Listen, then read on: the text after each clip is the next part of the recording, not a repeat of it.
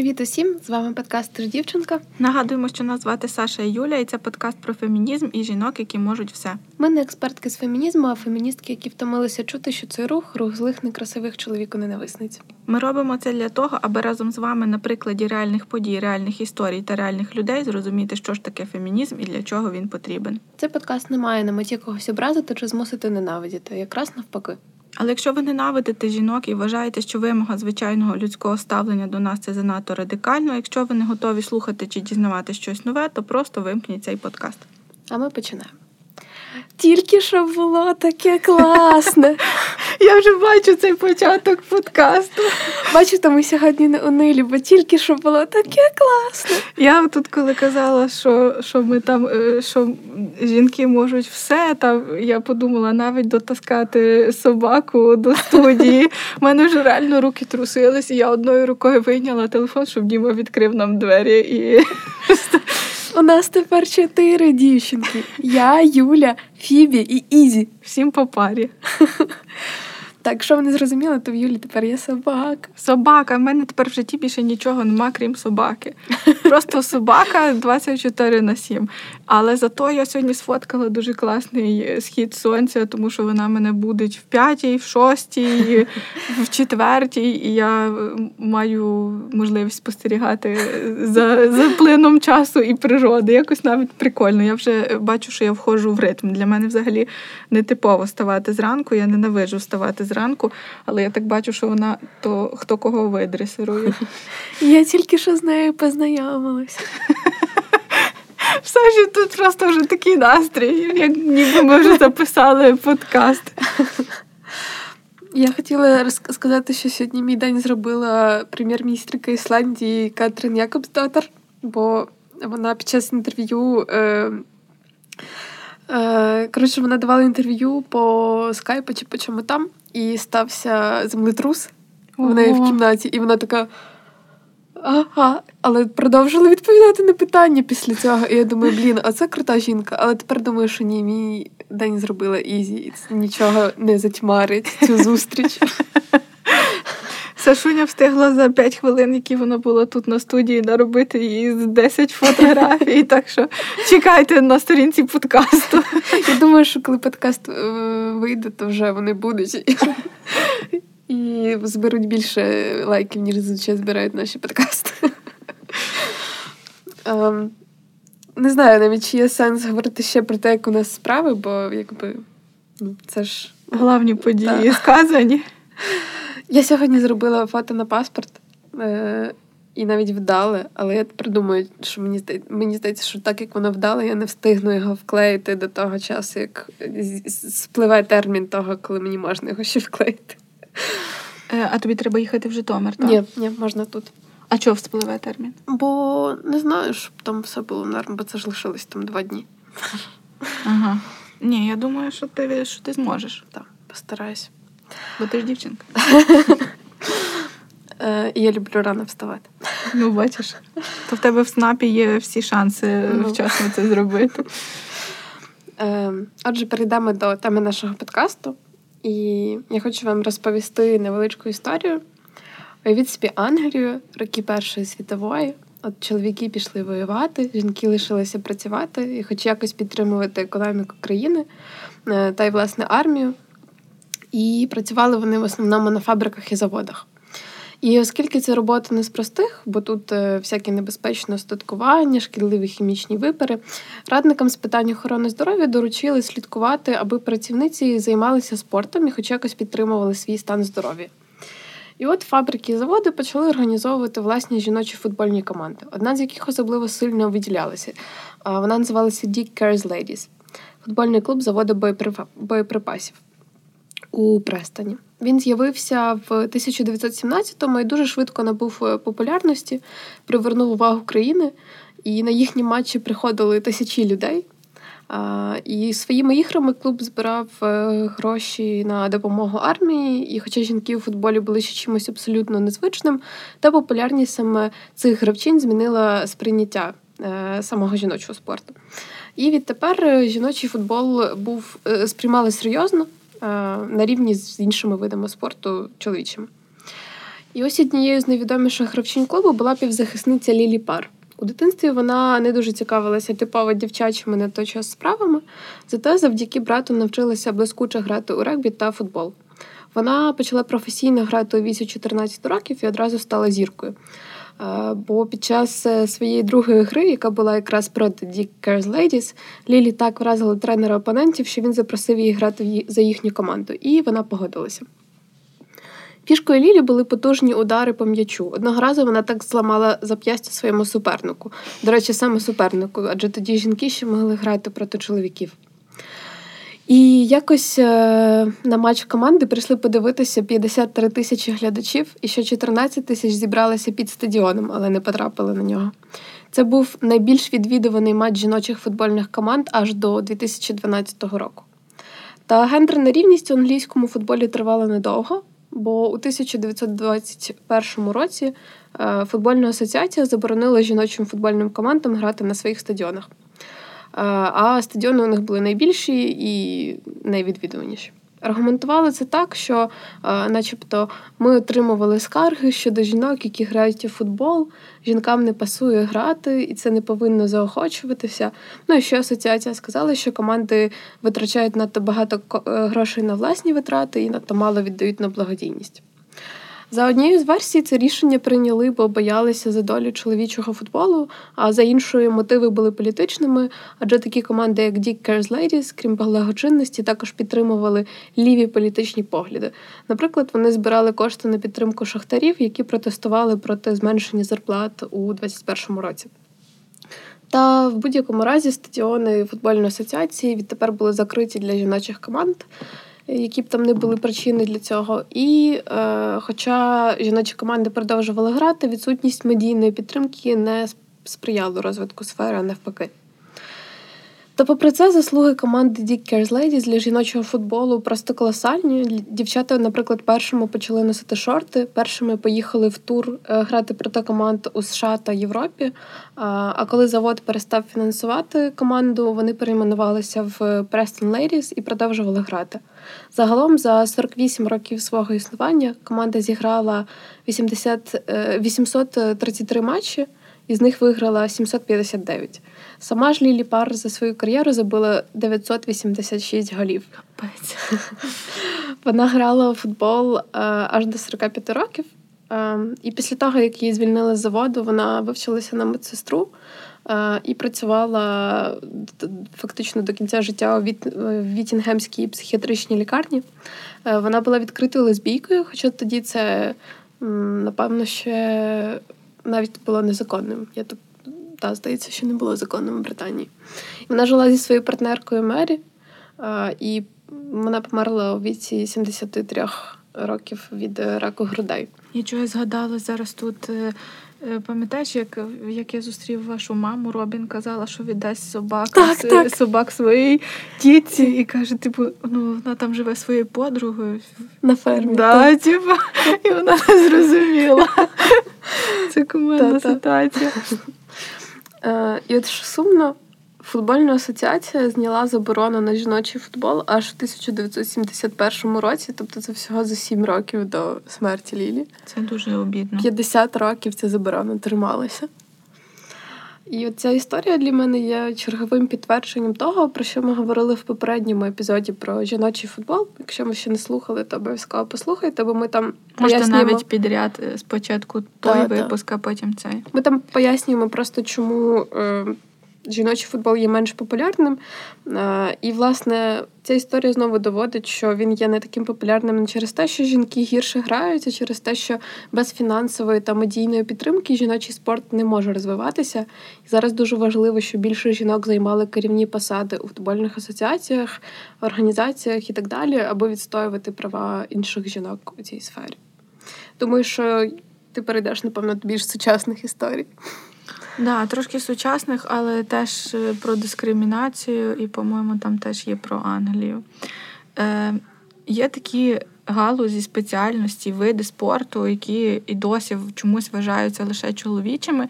І так як Саша вже сказала, що ми записували вже один епізод про футбол, але сьогодні ми вирішили трохи до цього повернутися, щоб е, перечислити, згадати ще якихось жінок. Щоб е, більше Бо їх людей дуже багато, так, їх є дуже багато, і типу дійсно ця тема не є така відкрита в нас. І не знаю, чи хтось просто на досугі сидить собі такий і а почитаю я, хто там з жінок в футболі класні. А так, якщо ви вже спіткала вас доля слухати наш подкаст, то завдяки нам дізнаєтесь про когось, а ми завдяки подкасту дізнаємося про них. Так.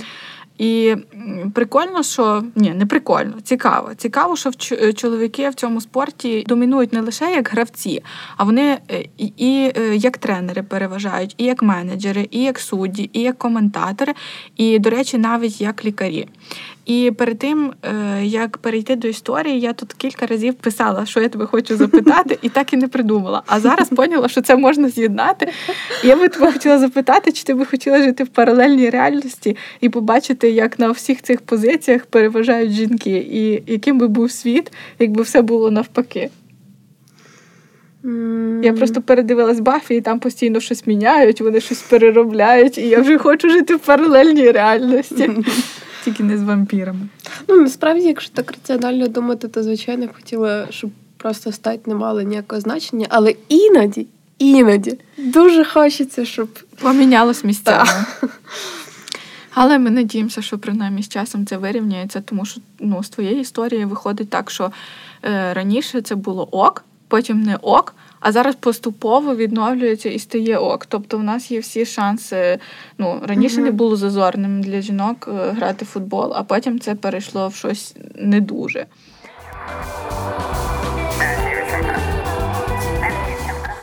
Сьогодні я хочу розказати таку невелику, але, на мій погляд, якусь показову історію, яка трапилась у 2018 році, е, коли вперше на німецькому телебаченні матчі чемпіонату світу коментувала жінка, а саме Клаудія Нойман, е, журналістка телеканалу ZDF. Правильно то читається ZDF?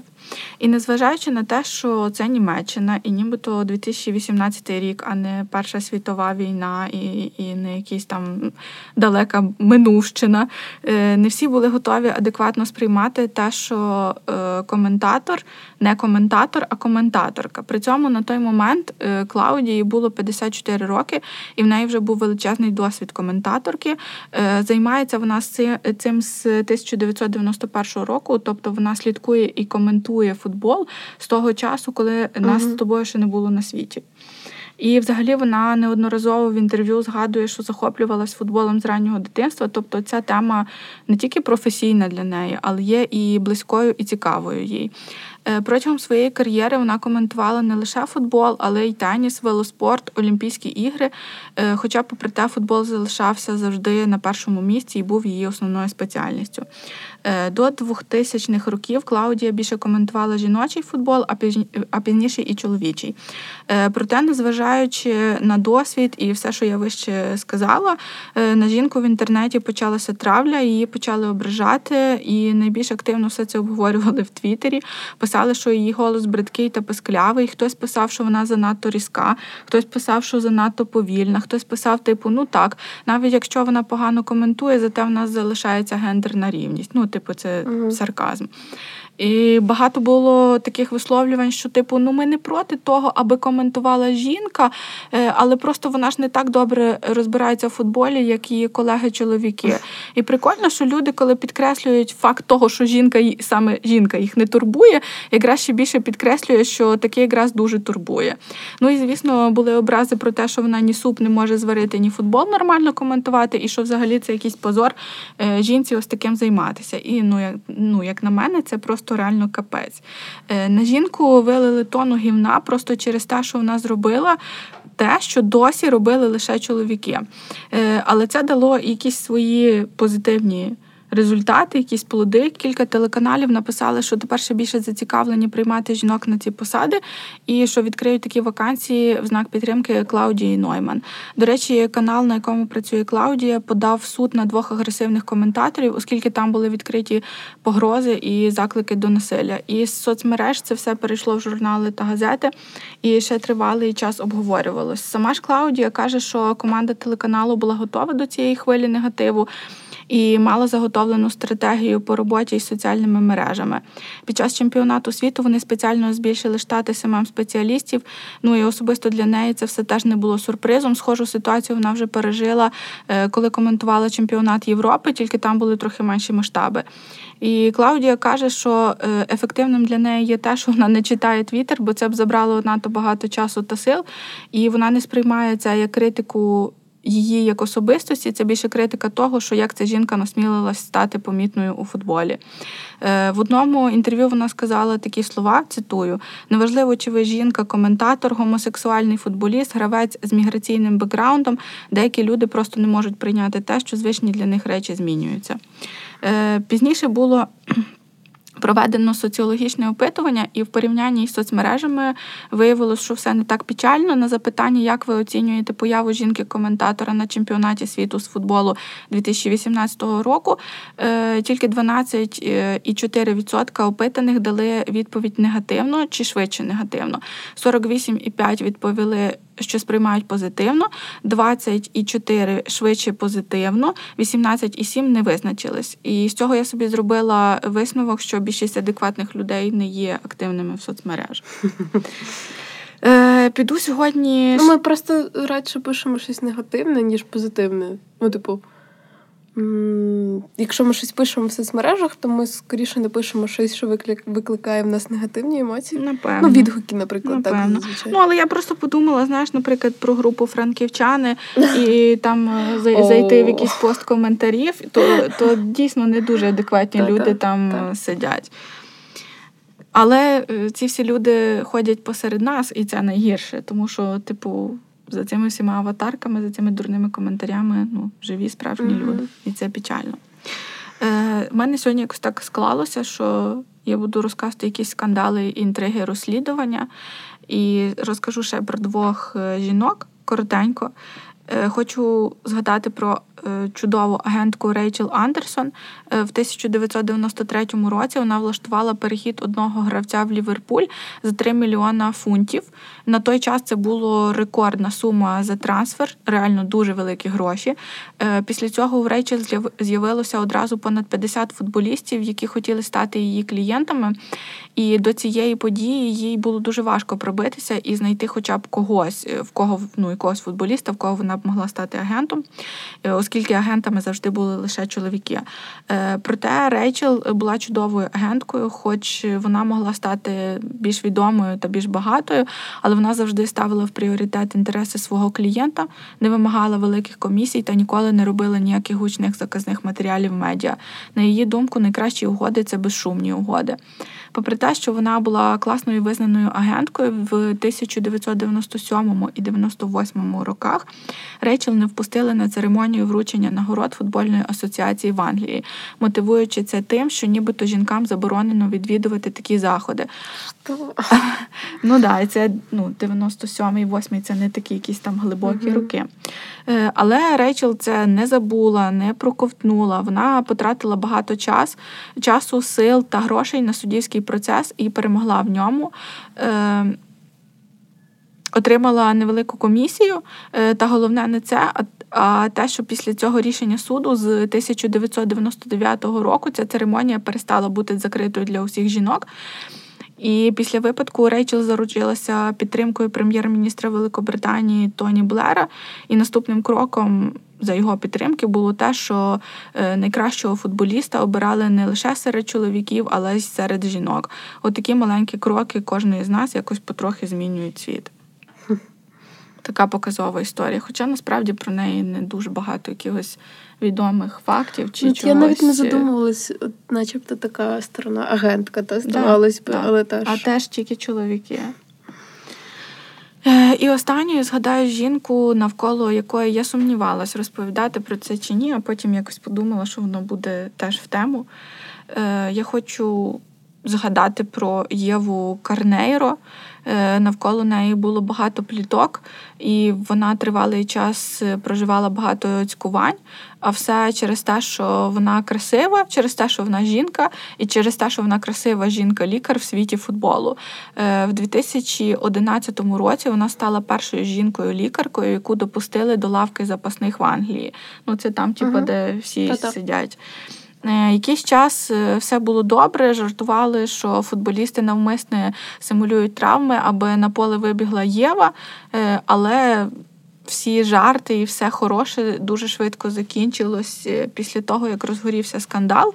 Е, ситуація була така, що Єву звільнили з посади через конфлікт з тодішнім тренером Жозе Мауріньо. Він звинуватив її в тому, що вона нібито навмисно вибігла на поле під час е, одного з матчів допомагати футболісту і цим самим намагалась тільки потягнути час для того, аби команда програла. Після цього він її почав ображати, говорити якісь неприємні штуки, робити робити не дуже гарні заяви. І згодом за її ініціативи розпочались судові слухання. Її після цього скандалу звільнили. Потім вона подала в суд. Е, це все тривало, ці суддівські процеси понад півтора року.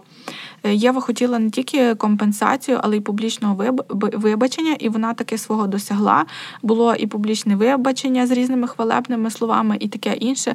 Але насправді чого це коштувало людині? Її принизили в інтернеті, писали різну діч, погрожували зґвалтуванням та вбивством. Колишній хлопець Єви теж вирішив попіаритись і понароздавав всяких різних інтерв'ю, де описував, яка вона хвойда.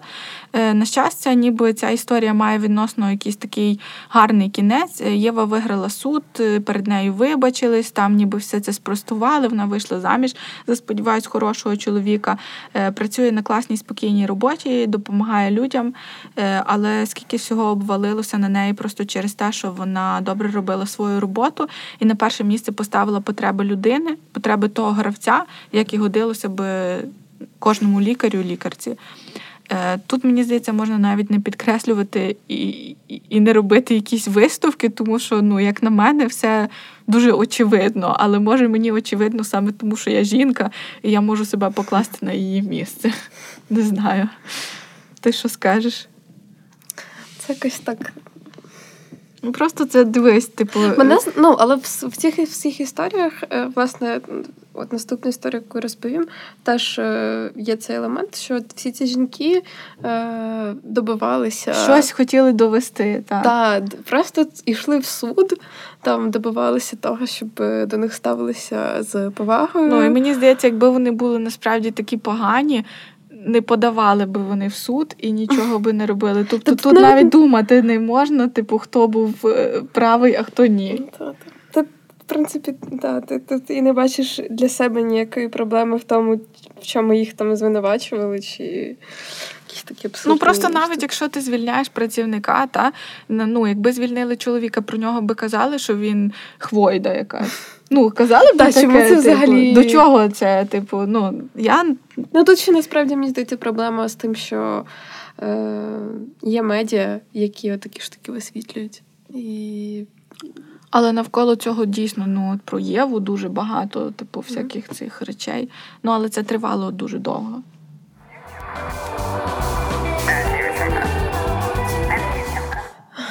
Дякую, що розповіла. Класно, що ми дізнаємось про це все. Я б так дійсно думаю, що не не гуглила да. би прицільно без подкасту. Е, Я теж хочу згадати про е, цього разу футболістку, е, яка добивається прав для жінок у футболі. Е, її звати Ада Хекерберг, це норвезька професійна футболістка. Її дебют відбувся в 2010 році, тоді їй було 16. І вона грала за футболь... футбольний клуб Колботн і забила три голи за сім хвилин матчу. Завдяки цьому вона стала наймолодшою гравчиною в топ серіон вищому рівні жіночої асоціації футболу Норвегії. Е, оскільки здійснила хек-трик, тобто три голи впродовж одного матчу. Угу. І вже за два роки Ада та її сестра, яка теж е, грала в футбол, вважалися найталановитішими гравчинями в Норвегії. На той час вона забила 25 голів за 18 матчів. Обидві сестри підписали контракти в німецькому клубі Потсдам, а згодом Ада перейшла в Олімпік Ліон, е, в якому, якому вона перенесла численні перемоги. Е, в 2018 році Ада виграла нагороду Балондар Феміні. Е, під час вручення якої трапився неприємний інцидент, оскільки ведучий Мартін Солвейк запитав у футболістки, чи не хотіла б вона відсвяткувати танцем і чи вміє вона танцювати тверк. На що вона відповіла ні. Ну і цей коментар засудили як сексистський, і згодом ведучий вибачився за нього, але anyway. Е, Хегерберг у складі Ліона перемогла в жіночій лізі чемпіонів в 17-18, фінал якої, до речі, відбувся в Києві.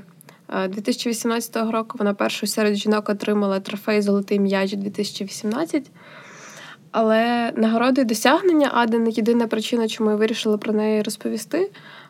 Як ви могли помітити, я здебільшого говорила про її кар'єру в міжнародних клубах, е, тобто в Німеччині і у Франції. І це тому, що Ада не грає у збірній Норвегії з 2017 року як знак протесту проти ставлення Норвезької футбольної федерації до жінок. Гравчиня каже, що гра у збірній травмувала її е, і викликала депресію. І каже, що справа не лише в нерівних зарплатах, які, начебто, федерація більш-менш виправила, але в самих можливостях, які отримують дівчата і жінки в футболі, і як вони почуваються там. Вона, наприклад, каже, що вона сумує за те, щоб за тим, щоб грати за свою країну, бо вона, наприклад, не брала участь в останньому чемпіонаті світу з футболу. Але вона не хоче грати за федерацію норвезьку. І вона говорить, що їх не сприймали там як е, серйозну футбольну команду, і що не було ніякої культури е, якісного тренування і сприяння тому, щоб дівчата ставали кращими в своїй професії. Е, До речі, в січні цього року Ада отримала серйозну травму передньої хрестоподібної зв'язки, ризик якої в шість разів вищий саме у жінок, а не в чоловіків. Але вона зараз поступово відновлюється, повертається до футболу і закликає не забувати про те, що рівність в футболі ще не досягнена, і треба дуже багато що зробити. Сподіваюся, вона швидко-швидко відновиться і буде робити нові круті штуки. Е, Знаєш, е, я коли оце ну, вибирала про кого щось почитати, розказати, їх було так багато. Да, да. Їх так багато, і типу гравчині, і менеджерки, і власниці клубу. І коментаторики теж познаходили класно. І е, ці, як вони, е, типу, замісники директорів клубів, uh-huh. чи як це, типу, їх дуже багато, і вони насправді роблять більше, ніж ті, що чоловіки, що власники клубів. Тобто, uh-huh. вся основна відповідальність е, лежить на них. І це якось так. Не знаю, прикольно, що ми можемо знати якісь імена, не тільки там якісь Месі чи там ще хтось, типу, а от таких класних жінок. Е, ми цей епізод записуємо знову в співпраці. Так, в дуже класній співпраці з Лігою толерантності. Ми навіть не відчуваємо, що ми, типу, записуємо там щось для когось, насправді, бо ми це записуємо так, як завжди. Та ми дуже вдячні, що в нас є. Ну, типу, я не знаю, е, я дуже рада, що вони познайомили нас з цим світом, і що ми можемо е, що вони нас шукати. е, що у нас є така класна нагода поговорити про жінок у спорті, і цих жінок так багато, що хочеться про це робити ще наступні і наступні епізоди. Просто е. вони всі різні, історії різні, і навіть той самий футбол вони можуть займатися абсолютно різними речами в ньому. Тобто не тільки там ганяти м'яча, хоча і це дуже класно. Так. І тому нагадаємо, що цей епізод створено в співпраці з Лігою толерантності за підтримки мережі ФЕРА футбол проти расизму в Європі, е, стратегічної дискримінаційної партнерки УЄФА. І думаю, що ми ще зробимо один епізод і підемо на невеличкі канікули. Два. Два? Два. Два епізоди. Mm-hmm. Підемо на невеличкі канікули. Два, але в нас там буде. Ну, ми придумали дещо класне, дещо класне навіть для вас. Е, трохи з вас дещо попросимо, як завжди. Але в перспективі це має бути гарно і гарне закінчення сезону. Якщо нам вистачить сил, часу, ресурсу на це все, то ми надіємося, що ми завершимо це якось так. На так, хорошій а ноті. з початком зими повернемося до вас назад. Е, і будемо продовжувати розповідати вам про крутих жінок. Е, нам, до речі, прийшов дуже крутий лист від е, Олі Супрун. Але я дуже хочу залишити його на якийсь такий тематичний більш? тематичний душевний епізод. Про може про когось з українських феміністок ще розповімо. Можна. А так, то дякуємо, що дослухали до кінця. І, і дякуємо, що я тебе завжди перебиваю. Я вже кожен раз переслуховую подкаст і думаю, так, Юля, наступний раз не перебивай, просто не перебивай. Але мені просто хочеться подякувати, бо кожен раз, як нас е, нам пишуть там в Твіттері, не просто ви там слухаєте і мовчите, а ви пишете, що я там зараз послухала десятий епізод. Я вже забула сама, що там було в десятому епізоді. А ви це ретвітнули, написали, і це вже якось так, знаєте, ну недаремно, просто недаремно. Навіть якщо це одна людина там послухала, чи дві людини. Ми, типу, не знаю, тішимось кожен раз. Хоча ми там бачили, що ми популярні в подка... серед подкастів. Дякую, що слухаєте і позначаєте нас. Я вже навіть перестала стежити за статистикою. Просто робимо те робимо. Так, дякуємо. І пам'ятайте, що ти ж дівчинка, отже, ти можеш усе. Па-па. Па-па.